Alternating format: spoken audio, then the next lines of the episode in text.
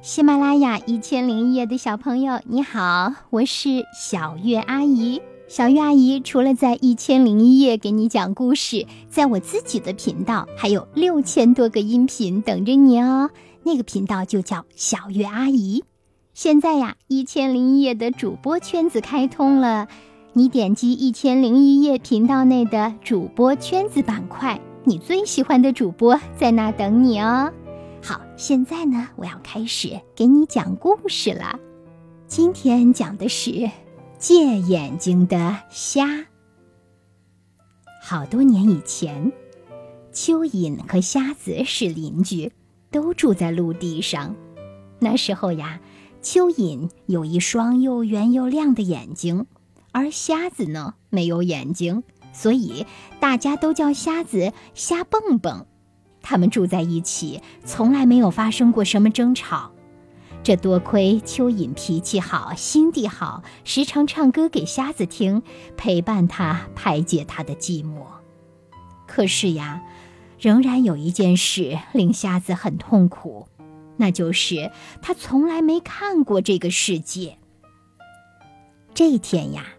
蚯蚓顺着树干爬到了树顶的叶子上，看到前面的天空黑云翻滚，眼看大雨就要来了，赶快下树，来到瞎子门前，喊道：“瞎子老弟，我们一起到高处去，大雨就要来了，溪水要涨了。”瞎子听到蚯蚓的呼唤，连忙蹦出来，拽着蚯蚓离开了这里。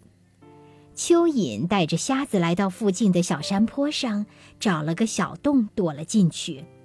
瞎子问：“蚯蚓老弟，你怎么知道快要下雨了？”“我看到乌云了。”“乌云是什么？”“黑颜色的云。”“黑颜色我倒是知道，不过云是什么样子？”“云是很神秘的东西，会变来变去，会变颜色，也会变样子。”有时候黑，有时候白，有时候金，有时候像飞禽，有时候像走兽。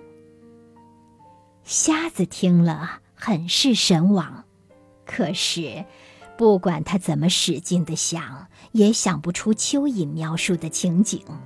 瞎子越想越难受，不由得痛哭起来。好朋友蚯蚓问：“瞎子老弟，什么事情令你这样悲伤？”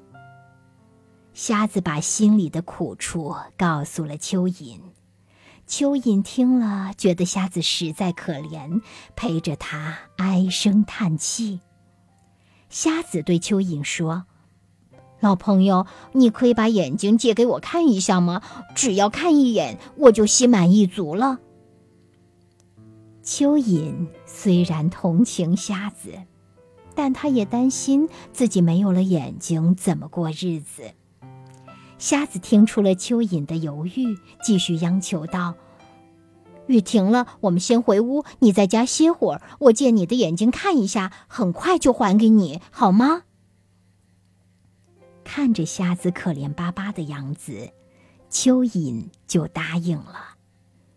蚯蚓和瞎子回到了自己的住处，瞎子迫不及待地把两只又圆又亮的眼睛装到了自己尖尖的脑袋上，蹦出了屋。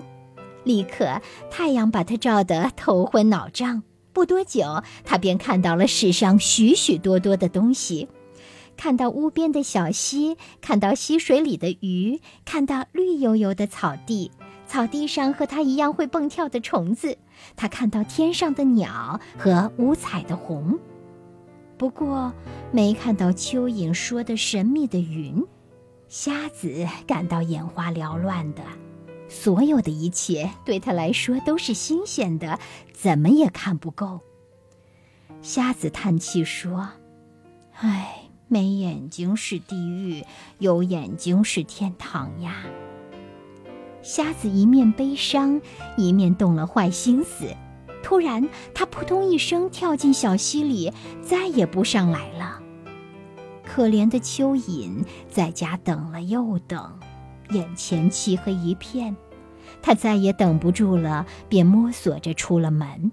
蚯蚓一边哭一边呼唤：“瞎子老弟，你在哪里？你在哪里？”但哪里都没有瞎子的回音。蚯蚓饿着肚子，喊哑了嗓子，还是听不到瞎子的回应。蚯蚓好害怕，为了逃避天敌的伤害，只好钻到泥土里去了。瞎子呢，跳进小溪后，怎么也不敢上来了。他听到了蚯蚓的呼唤，却装作没听见，越游越远。不过呀，偷来的东西终归不是自己的。不管他怎么装，那两只眼睛总是鼓在额头的两旁，又难看又好笑。更重要的是，瞎子虽然有了眼睛，心里却从此没了快乐。他为了提防被蚯蚓撞见，一天到晚躲躲闪闪、鬼鬼祟祟的，连自己的影子也害怕。好啦，小朋友们。这个故事讲完了，你是否会特别的同情蚯蚓，同时呢不那么喜欢小虾呢？你可别这样哦。为什么呢？因为民间故事就是民间故事，是人们呢看到了蚯蚓和小虾的长相有些特别，所以把它串在一起变成了故事。蚯蚓天生就是没有眼睛的，而瞎子呢，它的眼睛就是这么的独特。不过呀，这个故事却教会了我们，那就是一定要做一个诚信的人，不然的话，这辈子都不会快乐。就像瞎子那样，每天鬼鬼祟祟的，嗯，因为他的内心不够光明正大。不过在这里呢，我还要送你一句话，在《论语》里说：“君子之过也，如日月之食焉。过也，人皆见之；耕也，人皆养之。”他就告诉我们，其实每个人都会犯错的。